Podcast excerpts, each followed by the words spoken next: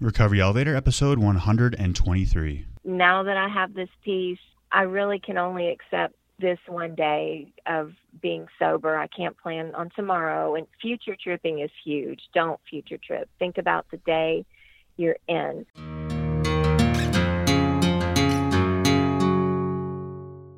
Welcome to the Recovery Elevator Podcast. My name is Paul Churchill. Thank you so much for joining us. According to the Recovery Elevator sobriety tracker on my phone, I've been sober for 1,010 days. On today's podcast, we've got Mary. She's from Louisiana. She raises puppies and talks about how she accidentally got sober. Okay, let's get started. I'd like to talk to you guys today about the drunkest cities in America. I came across this article on the USA Today app and thought I'd share it with you. And before I read the drunkest city in America, I know every one of you guys out there is thinking, my city is the drunkest city in America. And when I say the drunkest city and it's not yours, I know you're going to say, there's not a chance that people drink more outside of my city. That's kind of the common reaction. A lot of times when I do these podcast interviews, it's like, yeah, well, people just they they, they just drink a lot in my city. That's that's all there is to do. So the consensus is is people drink a lot in every city. But here it is. Well, bottoms up, Green Bay, Wisconsin. You have another trophy to put in the case. 24 7 Wall Street, a Delaware based financial news and opinion corporation, just rated Green Bay as the drunkest city in America. The excessive drinking rate among adults in Green Bay is the highest of any metro area in the country. Oh, metro area. Bozeman, Montana, we could still be number one. This is with metro areas. Yeah, we still got it. According to a study, the group analyzed self reported data from the Robert Woods Johnson Foundation at the University of Wisconsin. The data was collected across nearly 400 metro areas. Green Bay's number one ranking shows a two spot jump from last year's drunkest city, surpassing former number one Appleton, Wisconsin, which fell to third place. Sorry about that, Appleton. The study notes Green Bay has 138 bars, and more than 26% of adult residents regularly drink to excess or binge drink. The national average is 18%. Binge drinking is defined by the Centers for Disease Control and Prevention as men consuming five or more alcoholic drinks in less than two hours and women consuming four or more alcoholic drinks in less than two hours. The findings show a trend in Wisconsin overall. It's the second year the state has beat out all other states for the most spots on the list. Of the 20th drunkest cities in the country, 10 are Wisconsin cities. Wow. We've got Green Bay number one, Eau Claire number two, Appleton number three, Madison number four, Oshkosh, awesome name for a town, number six, Wausau number nine, La Crosse, close to LaCroix, number 10, Fond du Lac number 12, Sheboygan number 15, and Milwaukee reigning out the top 20. I do apologize if I mispronounced your city's name that is unfamiliar territory for me. The study also found cities with heavy drinking tend to have better educated, higher earning, and healthier populations than cities with the lowest excessive drinking rates. In my opinion, this could be due to disposable income. Drinking ain't cheap. Some might argue being known as the drunk city is hardly anything to celebrate, and in some respects, they're totally right. The CDC reports binge drinkers are 14 times more likely to be involved in alcohol impaired driving. That in mind, Green Bay is one of only five metro areas nationwide where more than half of all its deadly car crashes involve alcohol. Nationwide, it's about one third of all lethal car crashes involve alcohol, or around 33,000 each year. Here are some fast facts that the article mentions as well. Nationwide, there are about 1.3 bars for every 10,000 people. In 15 of the 20th heaviest drinking cities, the concentration of bars is at least double the national ratio. In 13 of the 20th heavy drinking cities, the median age is lower than the 37.8 national median. So, here is the top 20 drunkest cities in America. We got Green Bay number 1, Eau Claire number 2, Appleton number 3, Madison number 4. Those are all Wisconsin cities by the way. Then we've got Fargo, North Dakota at number 5. Oshkosh, Neenah, Wisconsin number 6. Missoula, Montana number 7. Grand Forks, North Dakota number 8. Wausau, Wisconsin, number nine. La Crosse, Wisconsin. Mankato, North Mankato, Minnesota, number 11. Fond du Lac, number 12. Iowa City, Iowa, number 13. Dubuque, Iowa, number 14. Shibagoya, Wisconsin, number 15. Watertown, Fort Drum, New York. Lincoln, Nebraska, number 17. 18, we've got Fairbanks, Alaska. Number 19, Ames, Iowa. Number 20, Milwaukee, Waukesha, Wissale, whatever, Wisconsin. And that's it. That's our top 20. Nice job, guys, or not nice job at all. One thing that I notice in this list is most of these cities are above the Sun Belt and can have devastating winters. Like I mentioned earlier, everyone thinks their city or geographical location has a high consumption of alcohol. I'm sure everyone is surprised their city is not on the list. I know I was personally surprised to find Missoula on the list and Bozeman wasn't, but then I found out that Missoula is a metropolitan area and Bozeman isn't. In that same article was a link to millennials and drinking, and I'm going to talk about that after the interview. But first, let's hear from Cafe RE, and then we'll hear from Mary. Before I got sober, I felt alone. It felt like I was the only one in the whole world who found it extremely difficult to stop drinking once I had started. With Cafe RE, I now know I'm not alone. In fact, there are so many people all around this world just like me. In Cafe RE, for $12 a month, I get access to a private, unsearchable Facebook group where I can connect with other like minded individuals, meet with them face to face in several weekly live webinars and meetings. I can get paired with an accountability partner who has a similar sobriety date as mine. I can attend in person meetups and attend exclusive sober trips to places like Costa Rica. If there's one thing I've learned in sobriety, it's that I can't do this alone. Go to recoveryelevator.com and use the promo code ELEVATOR for your first month free. Again, use the promo code ELEVATOR when signing up for your first month free. Mary, how are you? Hi, I'm good. Thank you. Yeah, perfect. Thanks for joining us. Mary, let's get right into this. How long have you been sober? I have been sober for just over three years. My sobriety date is May 5th of 2014. 2014 is a great year to get sober. That's my year as well. and give listeners I know that is. Yeah, and give listeners a little background about yourself, maybe where you're from, what you do for a living, how old are you, or do you have a family, and what do you like to do for fun? Yes, I am from Lafayette, Louisiana, and I'm 49 years old. I'm married. My husband and I have five children between us. Three are grown, and two are still at home. For fun, I run, bike, I cook. I'm a puppy raiser right now for Canine Companions for Independence.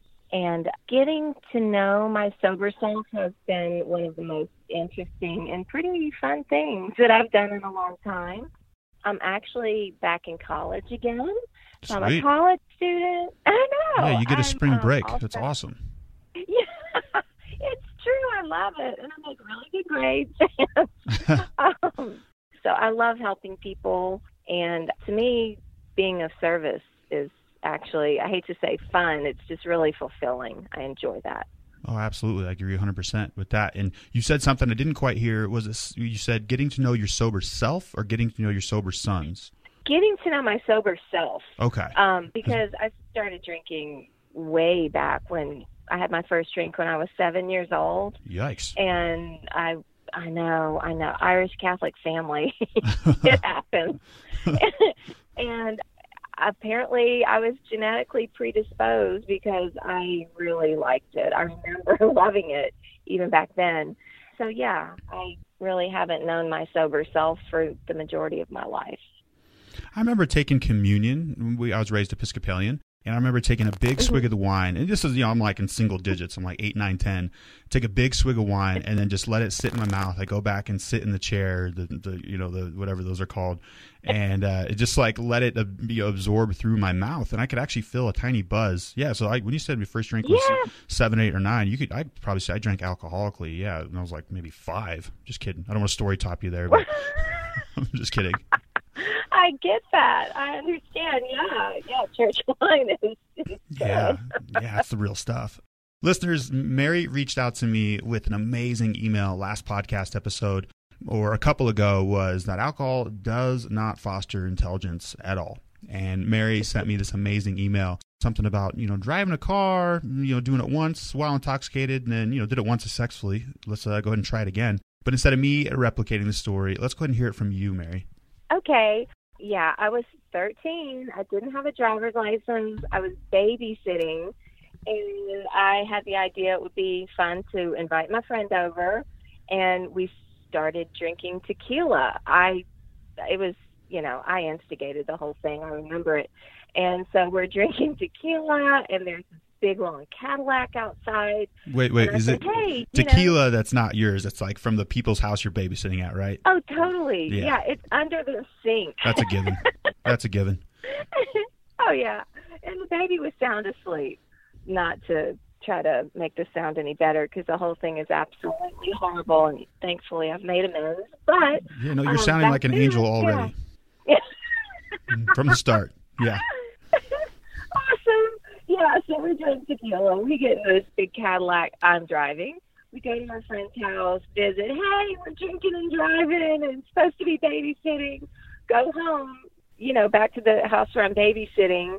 And then a little while later, I said, let's just go right back over there.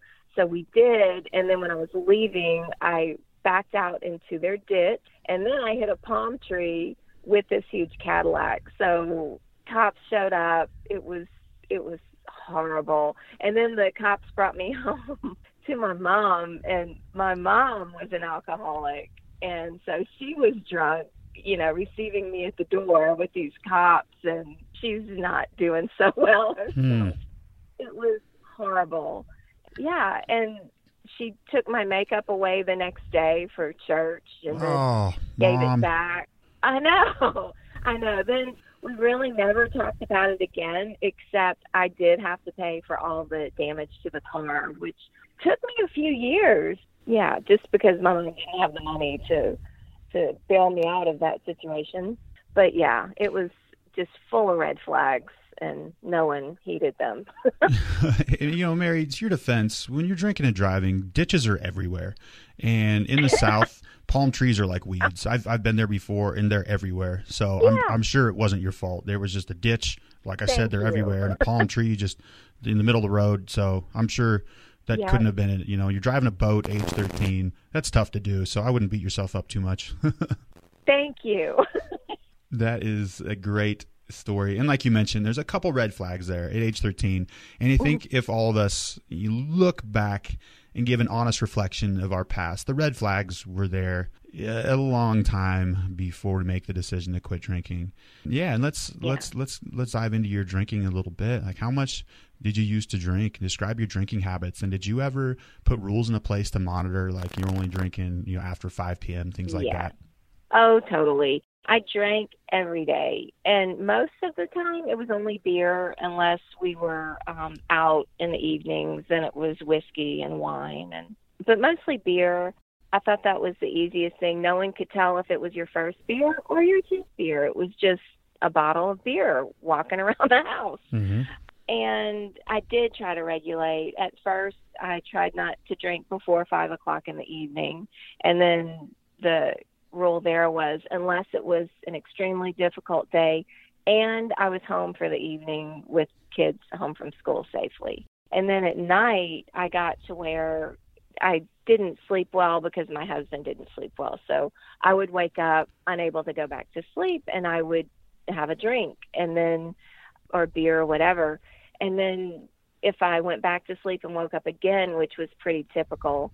So yeah, so my window of not drinking was shrinking by the end. By the end, I was saying, well, let's not drink before five in the evening, and then we'll stop at like 2 a.m. or 3 a.m. tops, because I would have to wake up at 5:30 to be a mom, and you know, so yeah, it was kind of scary at the end. I definitely felt like I was losing control.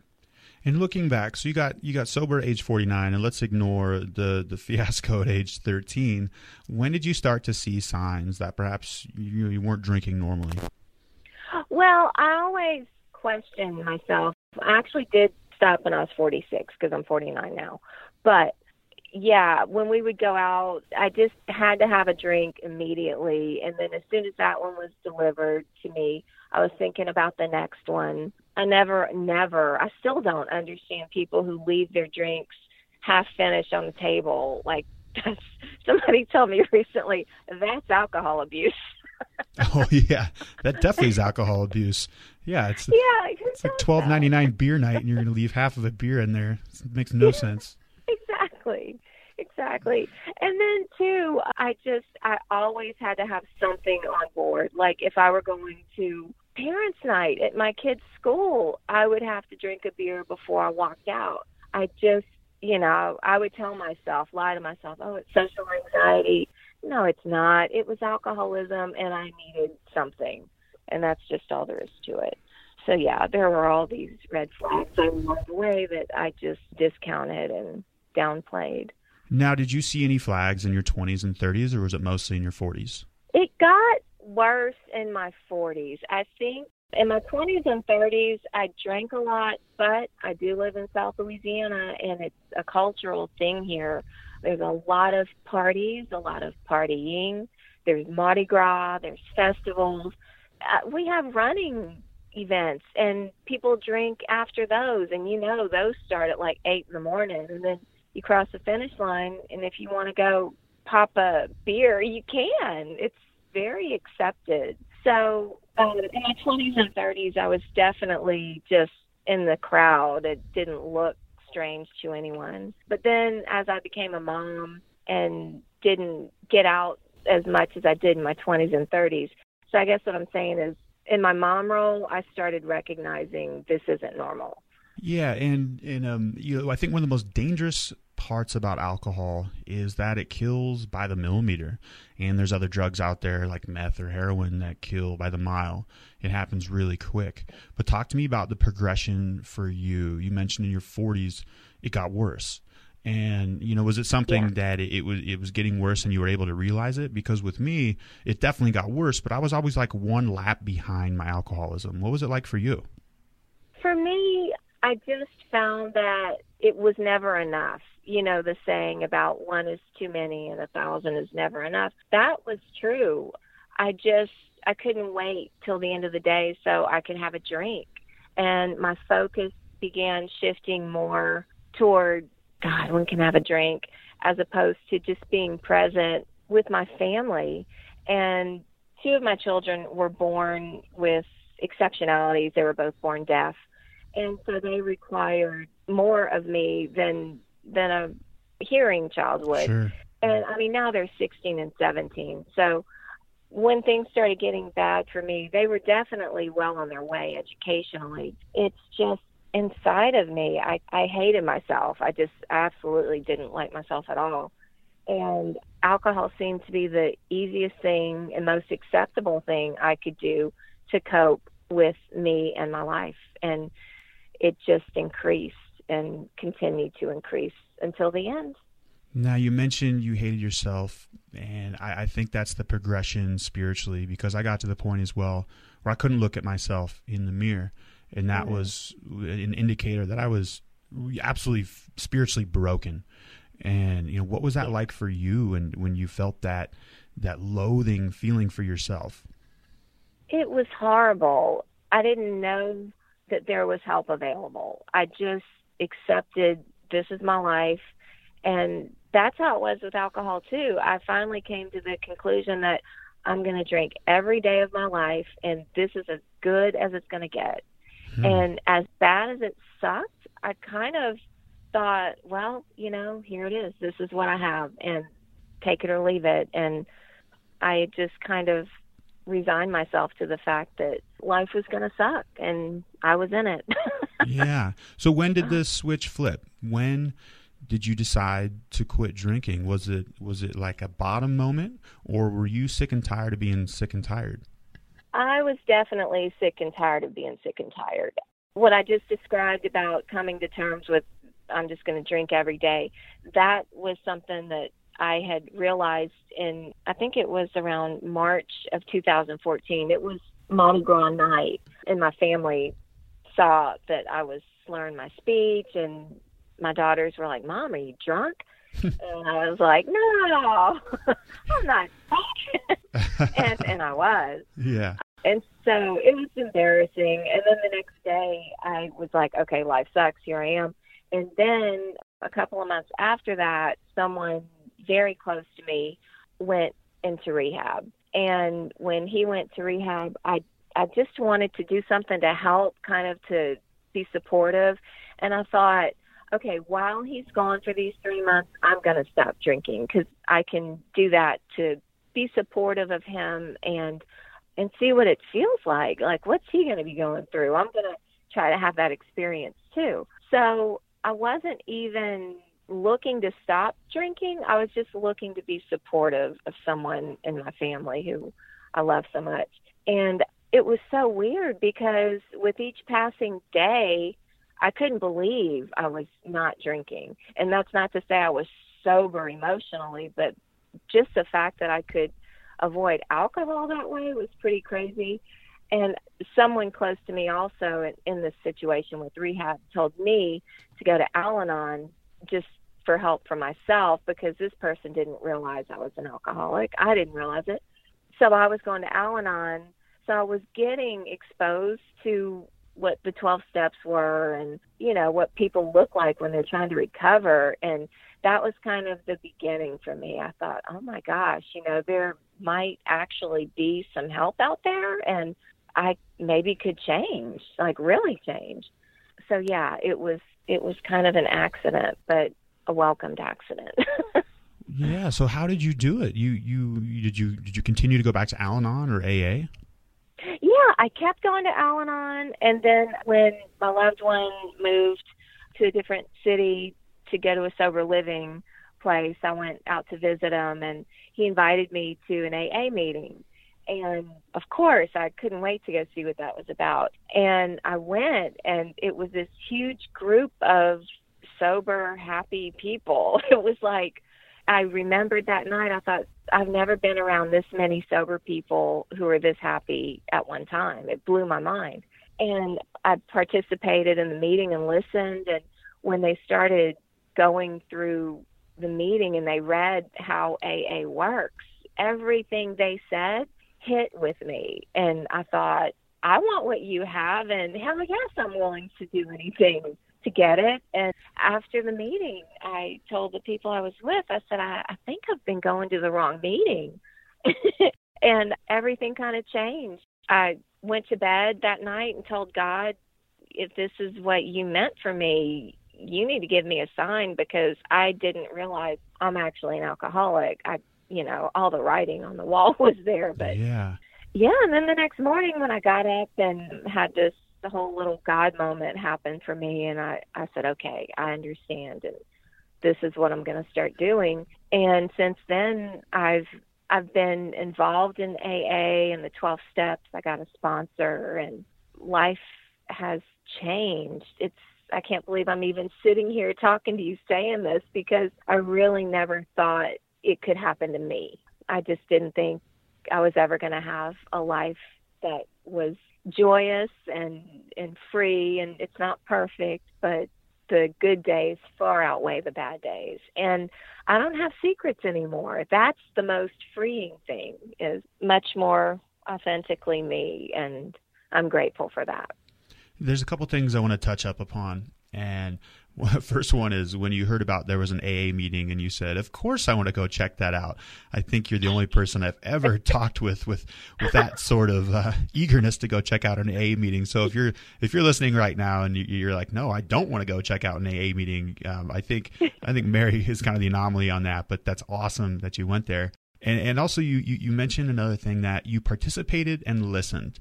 Um, now, I don't know if you spoke at that meeting, but that's what participation looks like in, in, in a meeting, in, especially in your first couple meetings. You, if you have trepidation to go, you don't have to do anything. Participating is simply listening, and that's almost the best. To, you know, to not talk in the first couple meetings is because you don't really have much to say. You know, you just need to be a sponge right. and soak it up. Now, earlier you mentioned the you said you were sober, but you weren't sober emotionally. Can you explain mm-hmm. more about that? Yes, definitely. And just one quick thing about going to that meeting, I was fine to go because I didn't realize it was actually for me. You know, I was okay. going oh, you got duped. be supportive. Gotcha. Oh yeah. yeah. oh yeah. I was like, sure, I'll go. I'll sit with you. Person taking you is like Mary has but, no idea. Yeah, exactly. Radio it in, boys. The plan's on track. Yeah, absolutely. So yeah, so emotional sobriety for me has been getting rid of the secrets and working through the steps and and being willing to take advice and instruction from people who have already been there and done that. I was so miserable. I just didn't think anyone else could match me in misery. And then you're right. For participation for me, it did mean to sit there and actively listen. I didn't have anything to say. I, I was too blown away by everyone telling my own story through their lives.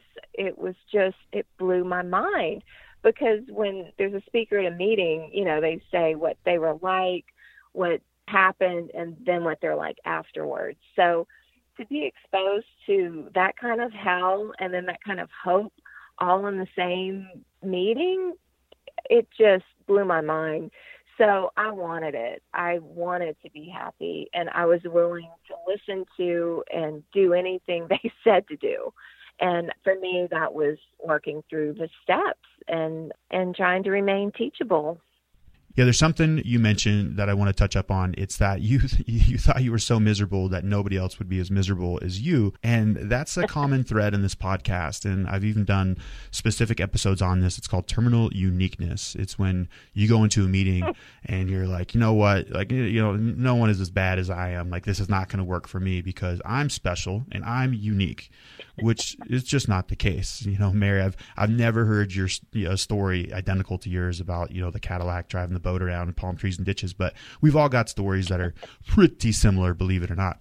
And that's a dangerous thing when if you're listening to this podcast and you shut it off halfway through, you can shut it off because my jokes suck, but don't shut it off because you think you're different than the people. We need to focus on the similarities and not the differences. And how important has that been for you? Oh, it's been huge because one one piece of advice I heard is to stay in the middle of the herd, which means get you know get in the middle of sobriety. If you're going to be serious about getting sober be in the middle. Do what people tell you and take their advice because they've been there. They know what works when you're on the outskirts and you're just, mm, I'm not sure. I, I think I can do this on my own, barely putting a toe in, you know, to test out the waters. Chances are you're going to drink again. Mm-hmm. I that's my belief, and so yeah, I think you just have to be right up in there and and do what they say, especially people who the sponsors and everything. They they know what they're doing. Mm, they do. They do. I, I agree with what you said, and I've actually seen that exactly what you mentioned. Now, Mary, walk me through a day of your life in recovery. What does it look like? Well, for me, I always begin my day praying on my knees, and I end my day that way too. I, for me, God's my higher power, and I could not get through each day in sobriety without Him. So I definitely pray and thank Him. Thankfulness is a big thing. And I also ask him every morning to show me how I can be of service that day to other people. Meditation is huge for me. There's one on YouTube that I found. It's an 11 step guided meditation. And I also do a lot of personal development, which has helped me to deal with all those things that I was drinking about. Mm-hmm. and I have now I have friends who are in the program who I reach out to regularly, whereas before I was a huge isolator. But now it's so weird because if I'm having a bad day, I'll just send out a text or something to someone I trust and say, hey, today's sucking. Can we get together for coffee or something like that? And it always helps. What doesn't help me is to isolate. If I'm having a bad day, I'm like, yeah, I think I'll stay in bed. That's a recipe for disaster. It just gets worse after that. And I do listen to a lot of AA recordings. There's some audio books, and there's also just recovery things that I really like. Um, recovery Elevator is probably the only podcast I really listen to consistently these days. I think you might. Um, something love it. I love it because you give um, a lot of facts at the beginning, and then you get to real world stuff with interviews, and I like that a lot. Another thing that I discovered that I really like, they're called, um, I had to write myself a note. I think it's the Joe and Charlie tapes. Mm-hmm. They are, let's see, I just want to be sure I told you the right thing. I think they're called Joe and Charlie Yeah, you got the names right. Those but, are um, fantastic. Um, yeah, yeah, and I really, really like those. Those are like back to old school, and I like that. And then I also, of course, the Big Book and the Twelve and Twelve are two big ones for me too.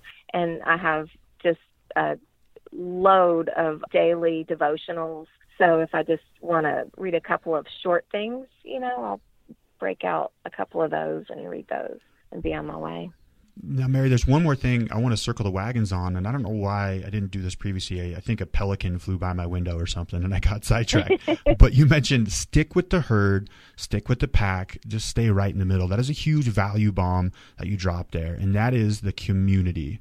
Like I mentioned earlier, yeah. you know, you are if you're listening right now, I'm not telling you're not a genius. I'm not telling you you're not special but just put those sentiments aside stick with the pack it's it's one of the best advice yeah. you know that I can give you that Mary can give you it is is definitely worth listening to and Mary we have reached the rapid fire round actually there's one more question a couple more questions on my notepad that I forgot to ask um, you know what okay. with 3 years of sobriety what's still on your bucket list I want to continue to be of service and I'd really I like sharing my story. I especially with the group I'm in, which is moms, you know, I think there's a lot of overconsumption, um, parentheses, alcoholism with moms. It's, you know, wine is so, is so acceptable and, you know, okay, a glass of wine's okay. A bottle probably is not. So yeah, I just, I want to share my hope and my experience and let people know that there's there's definitely hope out there. Just have to do the work. Yeah, absolutely. And what have you learned most about yourself in recovery? I have learned that I am pretty okay, and all the things that I thought made me so, oh, I can never get help. That's just a lie. I'm fine. I'm just like every other person, just trying to have a good life and doing the best I can and trying to be authentic about it. I I'm glad the secrets are all out and I don't have to deal with that anymore. Now, Mary, a lot of people who are listening are, are struggling. They're they're in the middle of it, they're in the thick of it. What are your thoughts on relapse? For me, because I drank so much for so long, now that I have this peace, I really can only accept this one day of being sober. I can't plan on tomorrow. And future tripping is huge. Don't future trip. Think about the day you're in. As far as relapse goes, I think oftentimes relapse is part of recovery. And some people just aren't ready to get sober, and every person has to get there on their own time. But if you feel like you might be ready, then move on that and everybody has access to a computer these days. If you don't, the public library has them. Just go and start Googling. There's a ton of information out there. There's people you can get in touch with within 30 minutes, I guarantee it, who will be happy to meet with you and talk with you and, you know, get you on the right path so you can start working toward your own peace and happiness. Perfect. And Mary, now we have reached the rapid fire round. If you could answer these questions within 30 to 60 seconds, that would be great. Are you ready? Yes, I'm ready. All right. Number one, what was your worst memory from drinking, Mary? Leaving that sleeping baby when I was 13 to go drink and drive when I should have been in a responsible manner. I was, I just blew it. Did you get paid for that babysitting night? Nope. yeah, I probably wouldn't have paid you either. Sorry. I got paid with glares, and and I'm sure they hollered at me, rightfully so. I was drunk. oh, that's awesome. Kind of, not really at all. Okay, I hear you. Number two, we've all heard of the aha moment. When was your oh shit moment, indicating, oh, I can't control my drinking? Oh gosh, I was at a sweet sixteen party for my stepdaughter, and when it was time to go home, I realized I am drunk. I should not be driving, but I really want to go home, so I'll drive. So when I'm driving, I hit curb with my back tire and it was hard. And I thought, oh God, please don't let me get a flat tire because if a cop drives by, it was a major highway, I he would have I would have gotten arrested. I have no doubt. So I made it home safely, thankfully. And then the next morning I had to do something. So when I went outside, my tire was flat and I was just like, okay, that was bad. But even though I knew it was because of my drinking, I was just like, well, I dodged that bullet. Let's go. yeah. it didn't really, you know, it didn't bother me enough to do anything about it. Well, just like ditches and palm trees, curbs are everywhere, Mary. I wouldn't beat yourself up yeah. too much about that one. And next question, Mary, what's your plan in sobriety moving forward? I am going to continue to go to 12 step meetings and continue to try to break the stigma. I think as long as we keep it quiet, and for some people that works, for me it doesn't work. I I like to let people know that there is a better way and and we can we can do this. In regards to sobriety, what's the best advice you've ever received? Let's see. Oh, the best advice I ever received was to keep falling forward. You know, we don't do it perfectly every time, but as long as we're at least moving in the right direction, we we will get there. And then the other thing is everywhere I go, there I am. like I can't avoid me and what makes me me. So I better work to try to try to like myself.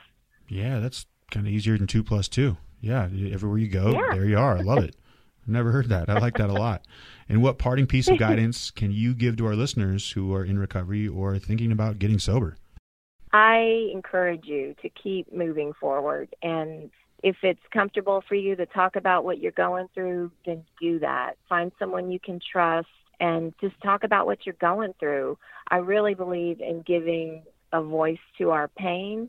And when we're actively alcoholic, we are in a lot of pain. And when you start talking about it, at least that was my experience, it's like this weight just lifted. It just, it was amazing. I, I hope I can share that with other people. I appreciate you sharing your story. It's helped me a lot. I've loved doing this interview so far. And then be, before we get to the customize, you might be an alcoholic if line. Um, you have a blog. It's called southernrunningmom.wordpress.com. Tell us just uh, quickly about that. Yeah, yeah. That's something I started way back in 2009 when I was still an active alcoholic. And so it was pretty sugar coated back then. And it has evolved over the past few years. It's a lot more real life now. I it's kind of like an online diary for me. So I just share a lot of the experiences I go through. I'm happy to continue to work on my sobriety. Not all of my relationships are are thriving because I am working on my sobriety. Some of them have they're just not the same. I my marriage, you know, because it was always one where I was an alcoholic. Well, for three years. I'm kind of this different person, and that takes some getting used to, I guess. So, yeah, it's a pretty cool blog. Nice. And is there a contact form on that if someone would like to get in touch with you? You know, I think there is. I'm going to go check. All right. Okay. Well, now we have reached the end. And if you could give listeners your own customized, you might be an alcoholic gift line. You might be an alcoholic if you go to your computer and you Google am I an alcoholic? And then you take the test and you just look for the, you know, one or two things that you can not attest to. Um, I used to do that. And because I didn't work in an office, I was like, well, I don't drink at work. So I guess I'm good. Had you worked in an office, though, you definitely would have been drinking at the office. oh, oh, probably so. yeah. That's hilarious. Well, thank you so much for joining us, Mary. I really appreciate it. Thank you, Paul. I appreciate it. Historically, millennials catch a lot of flack for being lazy, which has been rebuted time and time again. But this one is more specific towards millennial women. It turns out they do have an actual unprecedented talent, which is drinking. Historically, men have been known to drink more than women, sometimes up to 12 times more. Numerous studies have shown that the alcohol gap tends to be consistent across of historical and cultural differences, suggesting it may be one of very few universal gender differences. This means a new study from the journal BMJ Open is more than just an interesting read, it's a social first. The study conducted by researchers from Columbia University, my safety school, just kidding, and the University of South Wales in Australia revealed that among young adults, the alcohol gap has nearly closed between men and women. Compared to a century ago, when men were 2.2 times more likely than women to consume alcohol, men born in the late 1900s are only 1.1 times more likely to drink more than their female peers. The study explains that drinking has been closely tied with traditional gender roles. As the concept of masculinity is deconstructed and more women are working outside the home, the boys' club of boozing seems to be dissolving. So while it sounds like a backhanded compliment to laud our drinking equality, which it totally is, the closing alcohol gap could be indicative of a number of other more important social gaps closing simultaneously. Of course, for any positive implications, the study is not necessarily one to be celebrated. The gender ratio for alcohol intake ratio has changed, but so has the one for alcohol abuse. Men and women born in the 1900s have an essentially equal chance of having a drinking problem, whereas 100 years ago, men were three times more likely. So there we have it with the current events of our times. And if your city did not make the drunken list, I'm, I'm, I'm sure there's, there's something wrong with the study. It, it's got to be the study, not your city. so, recovery elevator. We took the elevator down. We got to take the stairs back up. We can do this.